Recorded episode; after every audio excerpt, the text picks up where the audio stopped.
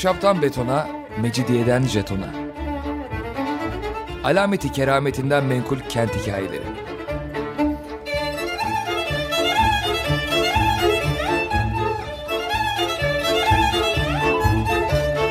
Hazırlayan ve sunan Pınar Erkan.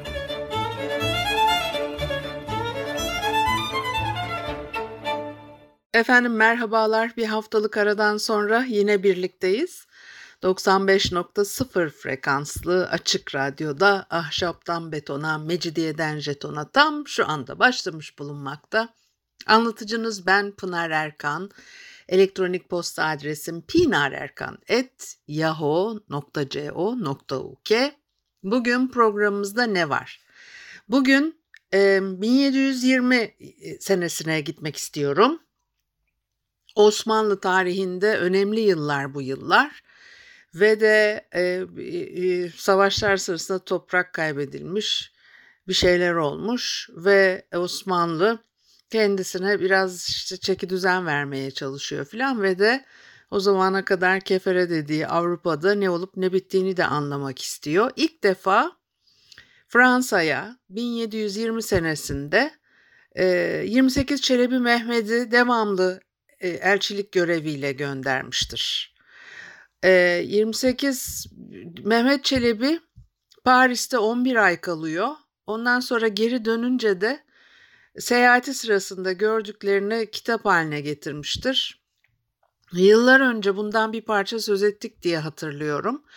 O yazdıkları İstanbul-Paris yolculuğu, Fransızların veba korkusuyla Toulon'da heyeti 40 gün karantinaya alması, işte Bordeaux üzerinden Paris'e geliyorlar. 15. Louis tarafından kabul ediliyorlar. Askeri merasimlere katılıyorlar. Paris'i görmüşlerdir. Ne gördüyse oralarda ilginç bulduğu şeyleri Mehmed Çelebi anlatıyor. Şimdi sonra da İstanbul'a döndükten sonra kitap halinde bunu padişaha sunmuştur. 1842 senesinde Fransızca'ya çevrilip basılıyor ve enteresan anlatıları olan bir kitap. Onun için de ben de bugün biraz oradan 28 Çelebi Mehmed'in izlenimlerini onun ağzından anlatmak istiyorum. Bazı yerlerde hani mesela söyleyemiyorum, ağzımdan çıkmıyor. İşte kadın manasında karı kelimesini kullanıyor gibi, böyle hani bizim bugün çok kullanmadığımız, kaba bulduğumuz ifadeler var. Bunlar için de beni bağışlarsınız çünkü onun hani o anlatışındaki havayı aktarmak için daha yerinde olan kelimelerdir. Onu da söylemek isterim. Gemiyle yola çıkıyorlar. O hani bazı, elbette birçok yere atlayacağım. Hani biraz da zorlu bir seyahat oluyor. Diyor ki biz vardığımız sırada Marsilya'da korkunç bir veba zuhur edip maazallah 80 bin kadar nüfus telef olmuş. Hastalık Provence eyaletine yayılmış. Toulon şehri o eyalette olduğu için hastalığın kendilerine sirayet edeceğinden ziyade korktukları için gelen kimselere 20, 30 bazen 40 gün geçmedikçe yaklaşmıyorlar diyor. Ve bunu nazarto veya karantina tabir ederler diye anlatmış. Çünkü bu sıralarda Osmanlı'da pek de böyle bir şeyler yok. İşte biraz sonra başlayacak. Akşama doğru kalyonumuza meyve, şekerleme, çeşit çeşit sebze getirip gittiler. Ertesi cumartesi günü donanmanın ve halkın umuruna müekkil kimse ki entandan tabiri olunur, bir sandal ile kendisi gelip kalyonun yanında karşılama merasimine eda etti. İşte cuma günü fırtına yüzünden gelemediği için özür dilemiş filan. Ve işte buyurun Toulon'a gelin, kral bahçesi sizin için hazırlandı. Bol bol iltifatlar, zaten birçok yerde birçok iltifatlarla epey zaman geçiyor, öyle anlaşılıyor. Languedoc eyaletinin valisi olan Rockleur dükü Montpellier şehrinde oturuyormuş. Yani bu meşakkatli seyahat sırasında da orada burada şurada durup bir yerden bir yere gitme çabası içindeler. Bu şehir bizim bulunduğumuz yerden 1 saatlik mesafede olduğundan kiliseden şehri seyrettik diyor. Vali mektuplar gönderip hoş geldiniz demiş onlara. İşte yeteri kadar iyi yerde ağırlayamıyoruz sizi diye özür dilemiş. Yiyeceklerini, ihtiyaçlarını karşılamak için bir kavalye göndermiş. Kiliseye vardığımızda cümle ihtiyaçlarımızla kavalyeyi hazır bulduk. Daha evvel Toulon'la emrimize verilen Beyzade Paris'ten yol ihtiyaçlarınızı karşılayarak gelmiştir ve halen Montpellier'de beklemektedir demişlerdi ama katiyen aslı yok. Beni Paris'e götürecek Beyzade 1 hafta sonra Montpellier'e geldi. Meğer deryadan gitmem demeyeyim diye böyle yalan söylemişler. Her ne hal ise 40 gün tamam oluncaya kadar o sıkıntı verici yerde kaldık. Karantina tamamlanınca yine gemiler tedarik etmişler. Ticaret erbabına ve seyyahlara rahatlık olsun diye hususi olarak nehirler akıtıp kanallar yapmışlar. Bunları da Bordeaux önünden akıp Büyük Okyanusa karışan Garon nehrine ulaştırmışlar. Biz de o nehirle yolculuk yapmak istedik. Emrimize verilen Beyzade henüz yanımıza gelmemişti. Haber göndermiş ki biz kendi hizmetlerine tayin ve memur olunduk. Kralımız kendilerine selam gönderip hoş geldiniz demekte. Fransızlar buna kompliman tabir ederler. İnşallahu Teala, bunu herhalde Fransız abi söylüyor, yarın gemiye biner, yol üzerinde bulunan Frontignan kalesine yemek yemek için teşrif ederler. Hususi olarak yer hazırlanmıştır. Biz de varıp orada kendileriyle buluşur, majestelerinin selamlarını takdim ederiz. Lakin kral tarafından komplimanla gelenlere kral hatırı için ikram olunması adettir. O kanuna riayet edilmesini rica ederiz demiş. Biz de münasip şekilde müsaade edeceğimizi vaat ettik diyor 28 Çelebi Mehmet. Ondan sonra da gemiye binmişler erkenden, bir cumartesi günü yola çıkmışlar. Ondan sonra da Frontignan'a gelince de gemiden çıkıp bir işte onları bekleyen arabaya binip kalacakları eve gitmişler. Ve de biraz sonra Beyzade merasim elbisesiyle gelmiş. Böyle herhalde 1-2 sayfa kadar süren övgülü sözler, ifadelerden sonra gene bir arabaya biniyorlar. Set kalesine hareket ediyorlar. Ondan sonra da diyor ki kalede ne kadar top varsa atıp şenlikler ettiler. Cümle askeri mehterhane ve silahlarıyla gideceğimiz saraya kadar dizilip durdular. Erkeklerin bilhassa kadınların çokluğu anlatılacak gibi değil. Halkı seyrederek sarayımıza geldik. Hazır ettikleri saray şekerhaneymiş. Koca bir ticarethane. Binasına birkaç yüz kese sarf olunmuştur.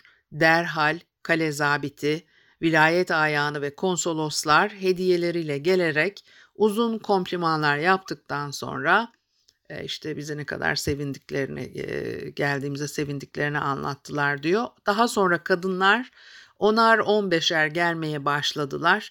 İkindiden sonra saat 5'e kadar arkası kesilmedi. Zira etraftan bilhassa Montpellier'den cümle kibar karıları gelip bizi görmek için toplanmıştır diyor.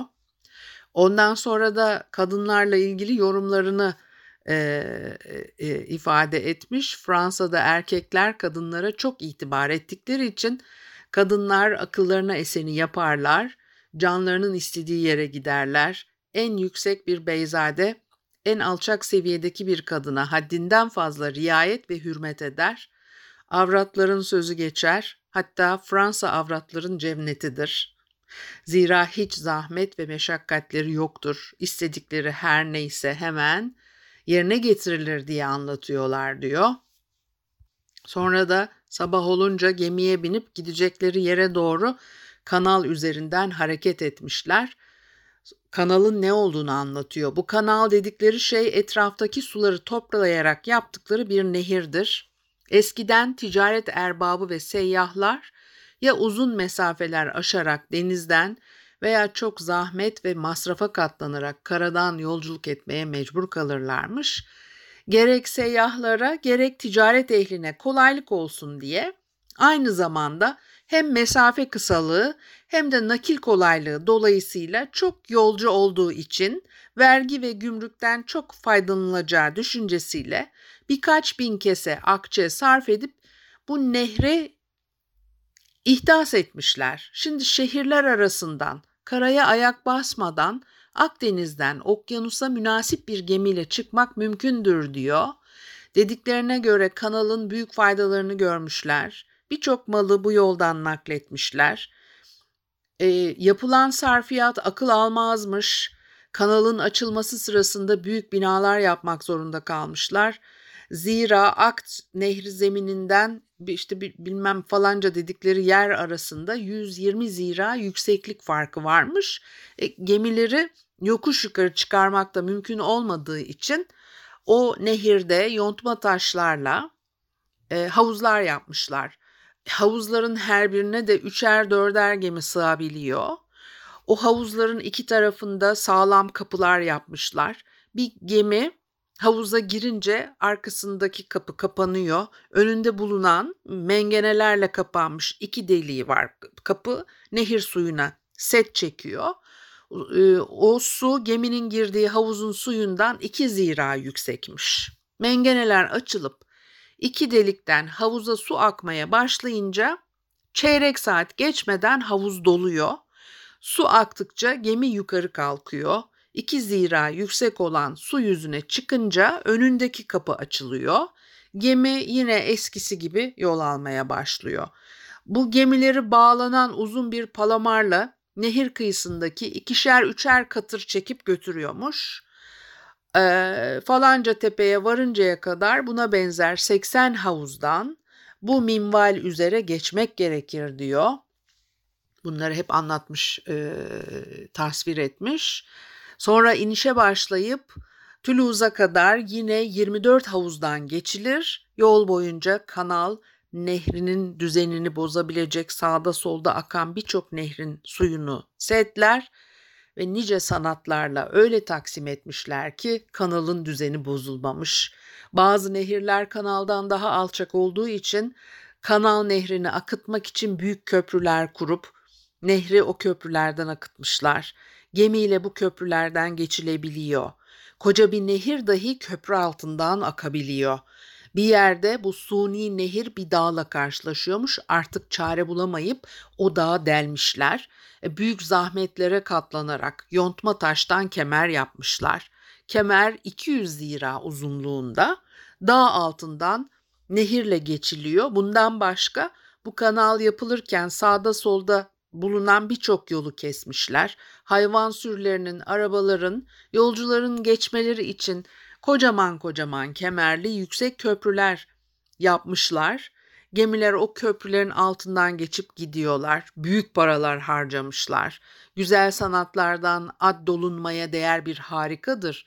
Görülmedikçe yazıyla da sözle de anlatmak gayet müşküldür diyor. Bir müzik arası verelim, devam edelim ondan sonra. Efendim, Açık Radyo'da Ahşaptan Betona, Mecidiyeden Jeton'a devam ediyor. Haliyle Pınar Erkan'ı dinlemektesiniz ve de Yirmisekiz Çelebi Mehmed'in 1720 yılında Fransa'ya yaptığı 11 ay süren seyahati anlattığı kendi sözlerini ben de size aktarmaya çalışıyordum. Yani biraz onun ifadeleriyle işte biraz da benim ifadelerimle. Şimdi kanalla geldi dedik ya ve herkes çok merak ediyor Osmanlı insanlarını. Toulouse şehrine varmışlar. Biz kanal yoluyla gelirken halkın bizi görme arzusu o derecedeydi ki 4'er 5'er saatlik yerlerden gelip nehrin kıyısından bizi seyrediyorlardı ve birbirlerinin önüne geçebilmek için itişip kakışıyorlardı diyor. Ondan sonra da suya düşüyorlarmış. Hatta Béziers namındaki şehre geldiğimizde kıyıdaki halk öyle kalabalıkmış ki askerler men ederken geri gidecek yer bulamamışlar. Bir asker birini süngüsüyle dürtmüş, herif ölünce kardeşi feryat ederek hamle ettiğinden asker onu da vurup yaralamış, o gece o da ölmüş. Böyle bir de felaketler yaşanıyor Osmanlıları görecekler diye. O arada tabii o şekilde Kanal Nehri Toulouse önünden geçen Garon nehrine karışır, orada tamam olur. Yine gemiden çıkıp arabaya bindik, hazırlanan eve doğru yola koyulduk diyor. Toulouse şehrinin büyük ama biraz harap bulmuşlar. Ticaret yeri olmadığı için çok mamur değildir. Ama Fransızlar arasında muteber bir şehirdir diyor. Kale içine kral askerlerinin girmesi yasakmış. Dolayısıyla da Toulon'dan beri onlara eşlik eden 50 asker kapıdan geri dönmüşler. Onları bırakmışlar, teslim etmişler, gitmişler belli ki. Ve de 3 gün bekliyorlar o arada. İşte eşyaların nakledilecek filan. Bayağı zorlu bir seyahat bir taraftan da. O arada da büyük rütbe sahibi olmak iddiasıyla insanlar onları hep ziyarete gelmiş. Toulouse şehrinde olup reislerine prezidan diyorlar diyor. Languedoc eyaletinin parlamentosu Toulouse şehrindeymiş. Kendileri gelmemişler de işte eşlerini ve kızlarını göndermişler. Çünkü o eyaletin dükasıyla geçinemedikleri için düka Montpellier'de oturmaya mecbur olmuş. Bak dedikodulara bak. Şehrin ayağını ve konsolosları, kibar takımı, cümle beyzadeler geldiler. Bilhassa kadın taifesi bu 3 gün içinde yerlerinde duramadılar diyor. Bordeaux eyaletinin valisi vefat eden İngiltere kralı Yakomoz'un veledi zinasıymış. Kendisine mareşal rütbesi verilmiş. İsmine Berik dükü derlermiş. Fransa ile İspanya arasında harp çıktığı sırada diğer Fransız ileri gelenleri seraskerliği kabul etmedikleri halde bu İngiliz olduğu için serasker tayin olunarak İspanya'ya varıp cenk eylemiş. Şimdi böyle seyahat sırasında Bordeaux kalesini methedip Fransa memleketinde az bulunur, seyredilmeye değer, görseniz beğenirsiniz diye hadi gidelim demişler. Ama hava kış olduğundan Allah'ın emriyle kar yağmaya başladı. Böyle havada seyre mi gidilir diye rağbet göstermedik. Ertesi gün hava biraz açınca mihmandarımız olan beyzade ve tercümanlar vesaireleri bizi yine kale seyrine heveslendirdiler. Özellikle kale limana hakimdir, orada gereği gibi seyredersiniz diye çok ısrar ettiler. Biz de bunda bir sır olmak gerek diye müsaade edip gidecek olduk diyor. Ondan sonra da 2 saatte araba hazırlamışlar. Kale şehrin dışında, nehrin kenarında inşa edilmiş. Gayet güzel ve sağlamdır diyor. Vardığımızda büyük top şenlikleri ettiler. Dizdar'ın yerine çıktık. Yukarıda güzel bir bahçe, yüksek bir kasır yapılmış. Bütün şehri, limanı temaşa ediyor. Orada oturup limanı, gemileri, Medcezir'in nereye kadar çıkıp indiğini seyrettikten sonra bahçeyi gezip dolaştık. Meğer dizdar çiçeği pek severmiş, tohumdan birçok Girit lalesi yetiştirmiş. Hatta o sırada 4 tane katmer lale açılmıştı, kesip bize verdi. Diğer lalelerin çoğu tomurcukluydu. Toulon'a geldiğimizden itibaren Bordeaux'a kadar her vardığımız konakta sümbül, menekşe gibi çiçekleri getirirlerdi.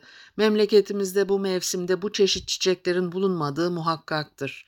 Daha sonra artık gidelim deyince, bu kalenin bir güzel odası vardır, onu da görmez misiniz? Mareşal de gelmiştir, sizi beklemektedir dediler. Gayri özür bulunmadığından vardık. Bir oda ki peri suretleriyle nakşedilmiş.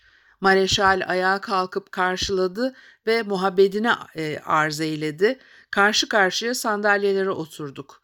Peri yüzlü güzeller etrafımızı aldılar. Kahveler, şerbetler, şekerlemeler hazır etmişler. Birer miktar yedikten sonra size ikramda olan kusurumuzu affedin diye özür diledi. Biz de memnuniyetimizi söyledik, teşekkür ettik. Ondan sonra da veda edip evimize geldik diyor. Meğersem Mareşal hayatında hiç Osmanlı görmediği için, 28 Çelebi Mehmet ve çevresindekileri görmek istemiş. Evlerine ziyarete gidemiyor, rütbesi yetmiyor buna. davet etsek elçi de gelmez. Bu adamı ben nasıl göreceğim diye kale seyrini düzenlemişler. Bize kaleyi ısrarla göstermek istemelerinin aslı buymuş diyor.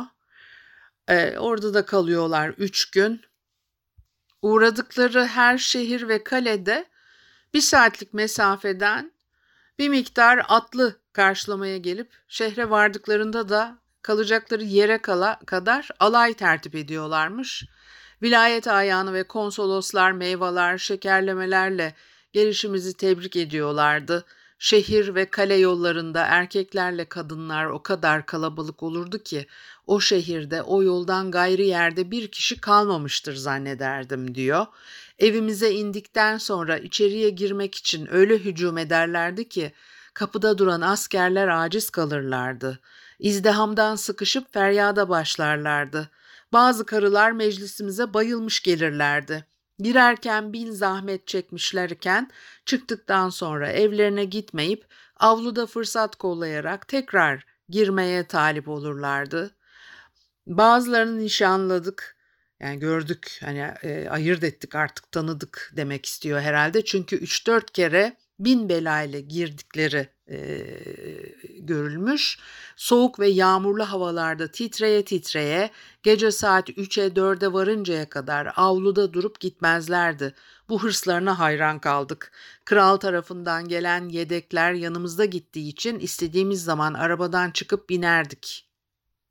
Kralın gayet hürmetkar, terbiyeli, anlayışlı bir adamını yanlarına vermişler. Onların yanından hiç ayrılmıyormuş. Araçlara da inip binerken ellerinden tutuyormuş. Yollarına devam ediyorlar. Sen Nehri civarında görülmemiş saraylar, tarh ve tarzı bilinmeyen latif bahçeler varmış. Hayret verici güzellikteki koruluklar seyir olunarak 4 saat kadar gitmişler. Bilmem ney kasabası eteğinden geçip Sen Nehri'ne birleşen Marne Nehri üzerindeki bir köprüden geçmişler. 1 saat kadar gittikten sonra Paris şehri yakınlarında hazırlanan saraya yine bir cumartesi günü varmışlar. Diyor ki merhum Katip Çelebi'nin Türkçe'ye tercüme ettiği meşhur Atlas kasaba hakkında garip bir kıssa yazar. Bu kıssaya göre bu kasabada bir yer varmış. O yerde bir kimse bağırsa sesini aynı şekilde 13 defa tekrar ederek geri döndüğü işitilirmiş. Bu acayip şeyden ısrarla ve dikkatle sual eyledik. Asla bilen yok. Bunu ömrümüzde işitmedik diye cevap verdiler. Böyle bir yer varmış da zamanla viran mı olmuştur? Atlas'ta niçin yazıldığını da anlayamadık diyor. Ondan sonra yine onlara hazırladıkları sarayda bir hafta kalmışlar. Gecede gündüzde halkın kalabalığı, erkeklerle kadınların çokluğu öyle bir derecedeydi ki anlatmak kabil değildi. Kibarların kimi tebdil, kimi aşikar geliyorlardı. Düğünde bile böyle bir kalabalık görülmemiştir diyor. Sonra da bir törene katılabilmeleri için gelmişler, kral arabasına binmiş olarak geldiler diyor. Kendi arabasını sizin için gönderdi kralımız, cümle devlet kibarımız da kendi arabalarını size ikram ederek göndermişlerdir dediler. Aynı anda 100 kadar süslü güzel araba geldi. Sonra ikinci entrodüktör hayli vakittir izninizle alayı yürütmeye başlayalım deyip kalktı. Evvela kralın kendisine mahsus atlı askerinden bir süvari alayı yürüyüşe başladı. Ardından bir miktarına kürk giydirip ellerine tüfekler verdiğimiz bizim adamlarımız atlara binmiş olarak yürüdüler. Onları yürüttükten sonra bir miktarına kerrake giydirip ellerine mızraklar verdiğimiz adamlarımızı yürüttük. Arkalarından sakallı ağalar yürüdüler. Onların arkasından İmam Efendi ile kapıcılar ketüdası ve oğlumuz ile ketüdamız yürüdü. Onların arkasından 6 adet ağır kesmelerle müzeyyen eğerli yedek at çektirilip kralın mirahuruyla tercümanı gittiler.